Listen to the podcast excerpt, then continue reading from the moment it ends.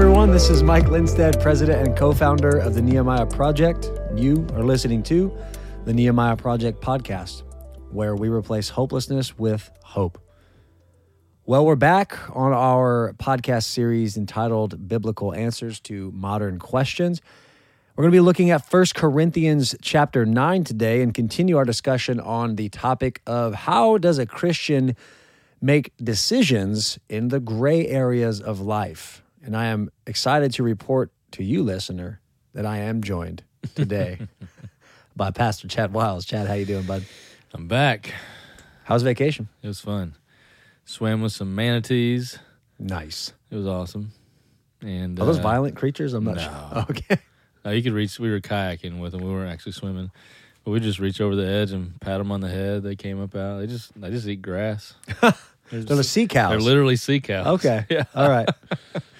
Those if are, you uh, try to like jump on its back or something, it might Yeah. slosh around. And but other, I mean, it's they're used to people coming through there. It what do they feel like? Are they like rough or? No, it kind of like I don't know. It kind of feels like if you touch the back of a cow. Really?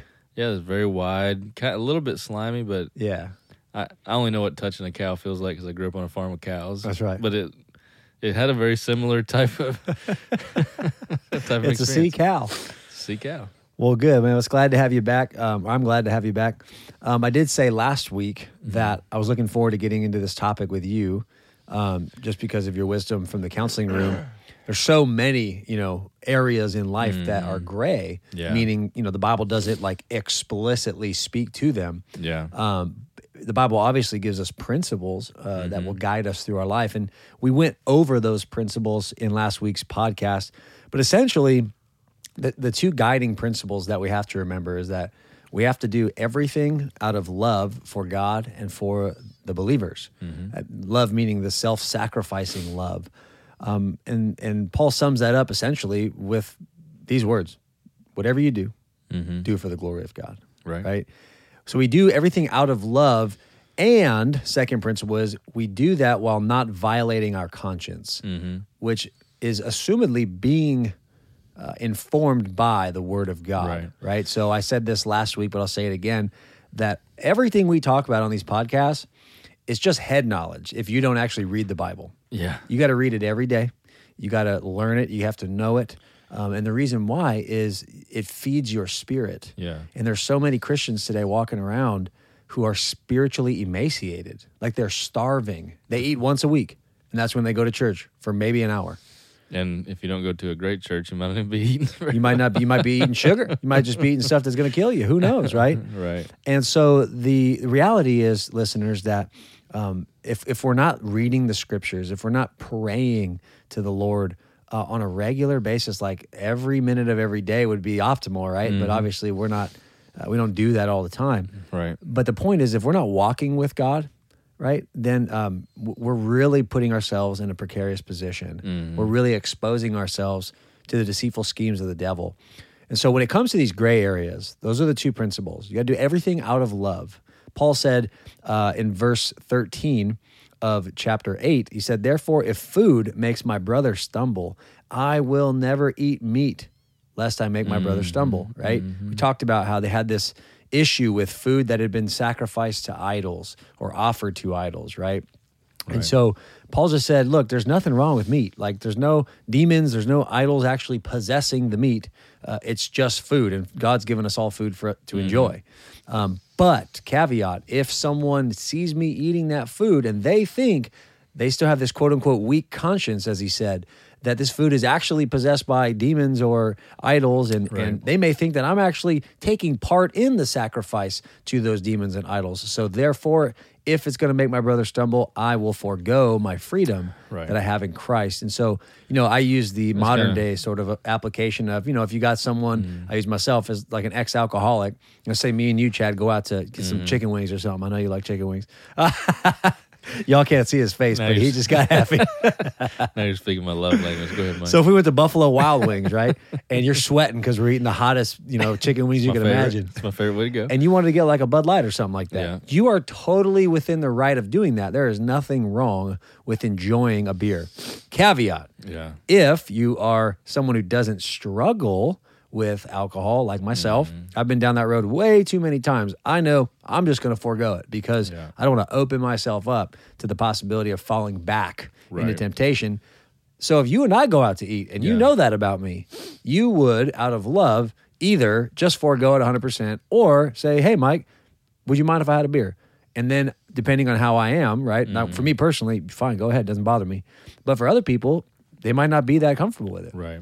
So in that case, there's an there is an example of what you know in Paul's day they were hmm. talking about. It's the same principles, right? Yeah. And so when we when we read the scriptures, like I said last week, we have to understand they're written in a different time period, different historical context, different cultural context. Hmm. But sometimes if it's not immediately applicable, there there may be a timeless principle in there that we can draw out. Absolutely. That one's kind of known as the weaker brother principle. Mm.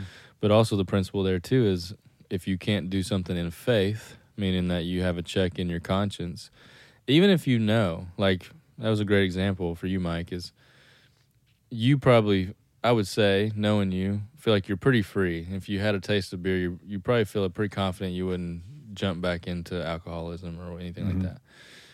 But you still have a check in your spirit about it.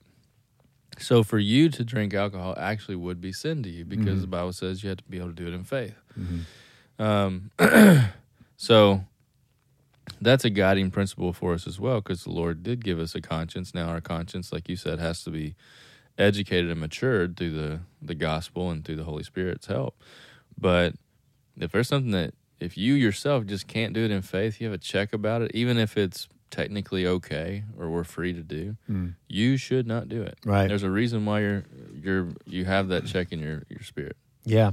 And so um, I wrote down in my notes here, just kind of summing up chapter eight before we move on to chapter nine, which is where we're going to be today. In chapter eight, verse one, they were talking about how, you know, we all possess knowledge, quote unquote. That was mm. a saying in the Corinthian church. You know, we all have this knowledge that Christ has set us free from sin, right? Mm-hmm. That's that's the implicit thing there. And so, you know, what I wrote down here in my notes, what's indicative of that first chapter in this section here believers belong to jesus the supreme mm-hmm. deity and they have his delegated authority slash influence slash power because they belong to him. Therefore because of this reality we have freedom to act by faith according to the contents of the revealed word which renews our mind and educates our conscience. Mm. So that kind of sums up everything we just said. That sums up chapter 8 right? Yeah. because we have actually been freed from sin, right? And Jesus says in chapter 8 of John, when the Son sets you free, you are free indeed. That's right. Uh, we have freedom to, number one, serve Christ, um, but we also have freedom to enjoy God's creation. However, we have to understand our own infirmities, our own tendencies. We have to, uh, in other words, know thyself, right? Yeah, Um, and, and know thyself according to Scripture, especially. Okay, well, let's move to chapter nine. Chapter nine, uh, Paul follows his typical structurally fashion here, where in the preceding chapter, he'll lay down a main principle, he'll address a particular concern of the Corinthian church, and then he'll digress. He'll take that main principle and apply it to other situations. So we're going to see that here in chapter nine. We're also just going to see some of Paul's heart as a pastor. You know, Paul is a, a very intense man. He, he's an extremely passionate, educated uh, ex Pharisee, right? I mean, the guy knows the word. Um, and now that he knows Christ, he really knows the word. Yeah. And so uh, we're going to see some of Paul's heart here as well. So, Chad, why don't I just read this um, this section here, and that way you can kind of think of what you want to do uh, as far as us going back through it. Okay. All right. Chapter nine in First Corinthians says this: Am I not free? Am I not an apostle? Have I not seen Jesus our Lord? Are you not my workmanship in the Lord? If to others I am not an apostle, at least I am to you, for you are the seal of my apostleship in the Lord. This is my defense to those who would examine me. Do we not all have the right to eat and drink? Do we not all have the right to take along a believing wife, as do the other apostles and the brothers of the Lord and Cephas? Or is it only Barnabas and I who have no right to refrain from working for a living? Who serves as, who serves as a soldier at his own expense? Who plants a vineyard without eating any of its fruit? Or who tends to a flock without getting some of the milk? Do I say these things on human authority? Does not the law say the same? For it is written in the law of Moses, You shall not muzzle an ox when it treads out the grain. Is it for oxen that God is concerned? Does he not certainly speak for our sake? It was written for our sake because the plowman should plow in hope, and the thresher thresh in hope of sharing in the crop. If we have sown spiritual things among you, is it too much if we reap material things from you?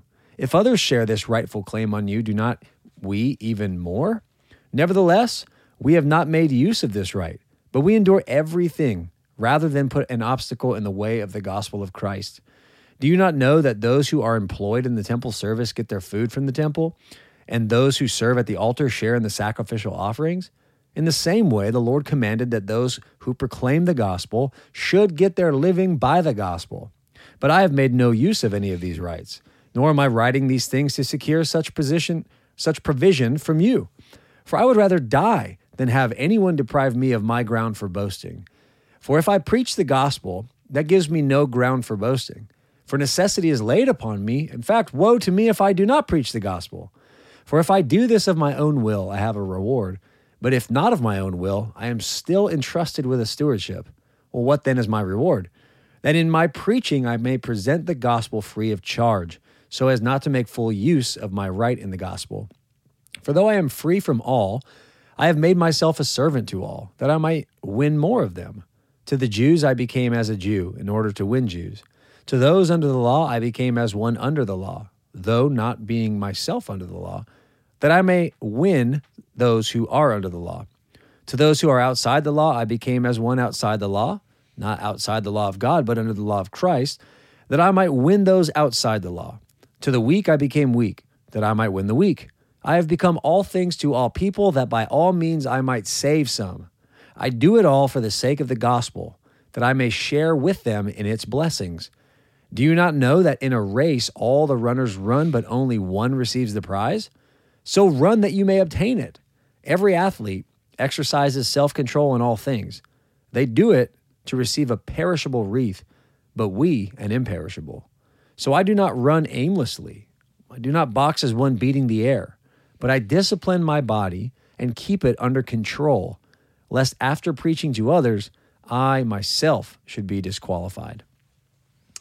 So, long section, but pretty straightforward at what he's getting at. And I love how he goes back to the Old Testament even to kind of draw some of these, you know, um, if it applies, if this principle applies to such a small thing as oxen, how much more then, Right. right, to those who who work in the fields of the gospel, in God's field, as he said earlier on in this book.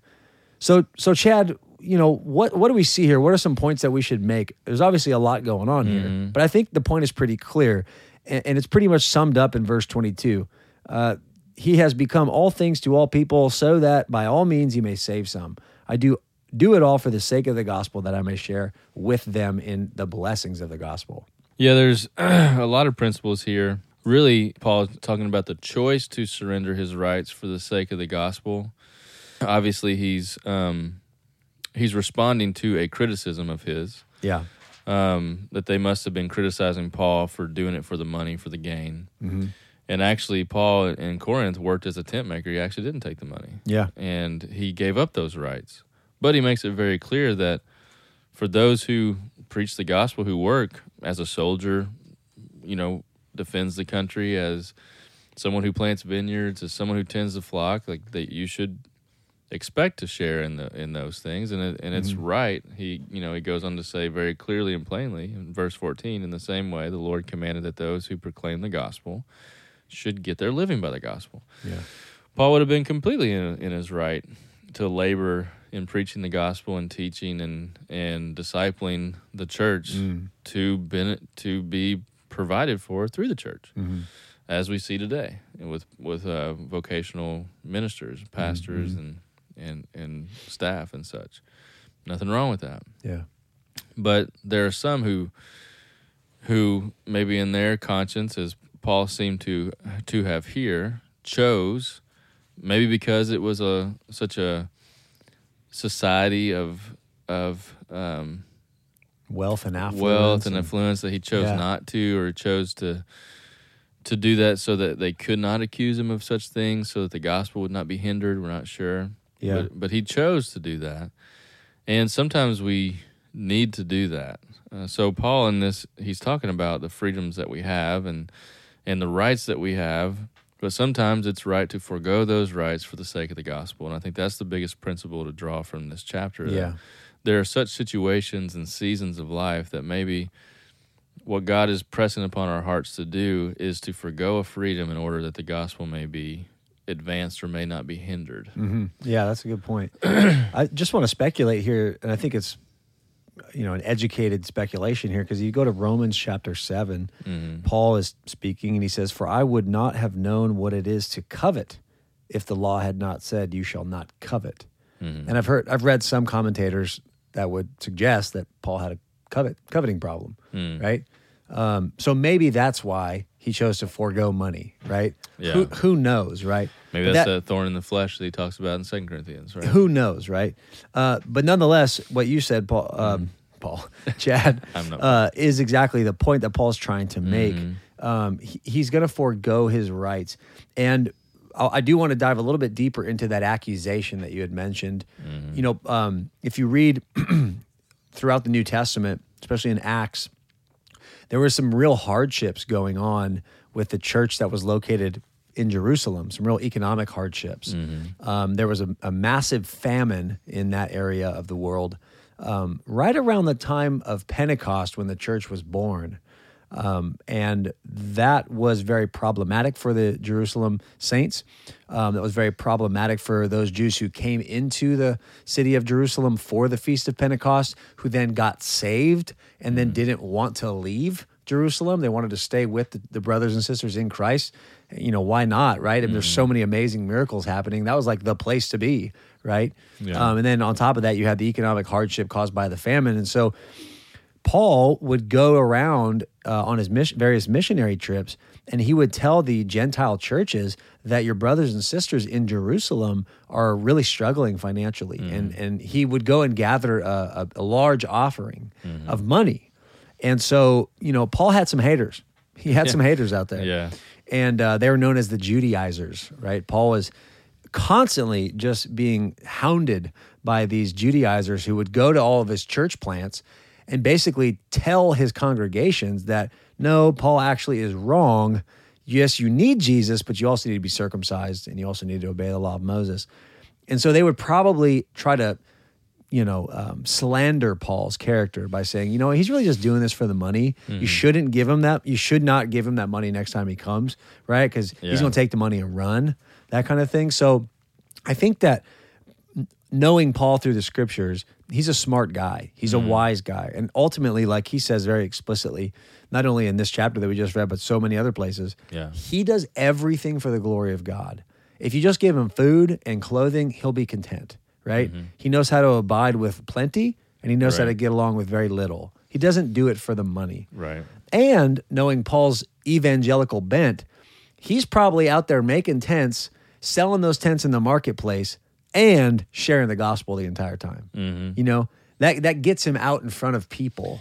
Well, and I was going to say, even in this chapter, one of the other reasons why he may have chose to work in this society, being a affluent area, a high merchant city, was maybe for the sake of being able to relate to the people in order to share the gospel. Totally. Because he says that in 19 through 23, for though I'm free from all, I have made myself a servant to all that I might win more to them. Yeah. To the Jews, I became a Jew in order to win Jews. Uh, to those under the law, I became as one under the law, though not being myself under the law, that I might win those under the law. To those outside the law, I became one outside the law, not being un- outside the law of God, but under the law of Christ, that I might win those outside the law. To the weak, I became weak, that I might win the weak. I have become all things to all people, that by all means I might save some. I do it all for the sake of the gospel, that I may share with them in its blessing.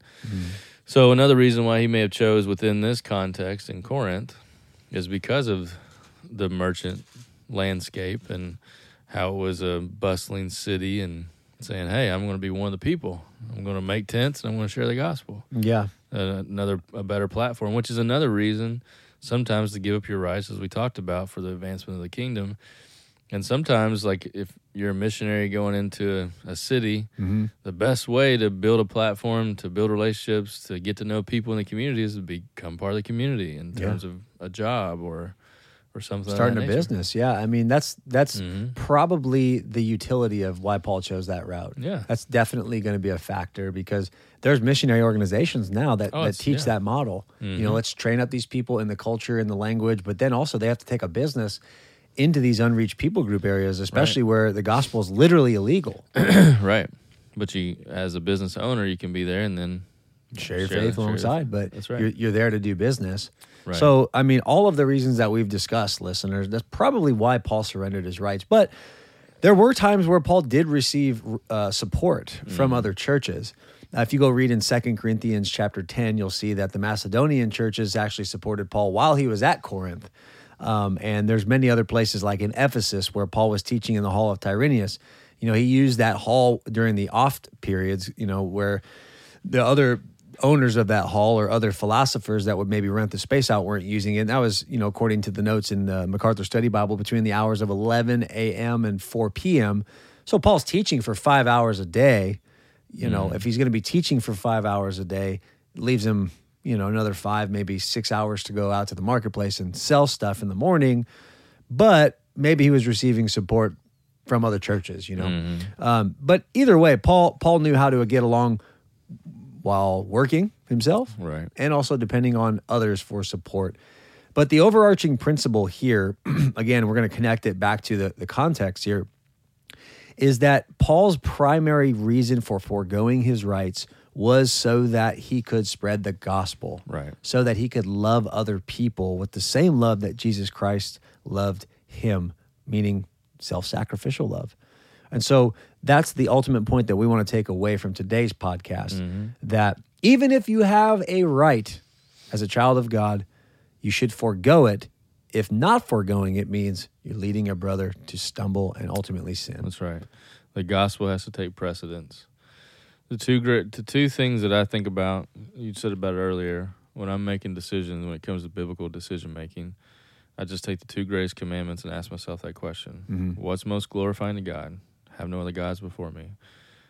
That question has to be in view, and the second question is what's most loving and serving to others. Love being the agape love to advance the gospel in the lives of other people around me those two questions, if I ask those in, in making a decision that has a gray area, usually makes it a whole lot more clear. Mhm. Um, because when you really are honest with yourself, you know what would be glorifying to God and loving for the purpose of advancing God's kingdom in most situations. Yeah, yeah. So we hope you've benefited from listening to this, and we thank you for listening to another episode of the Nehemiah Project podcast. We'll talk to you soon. Bye.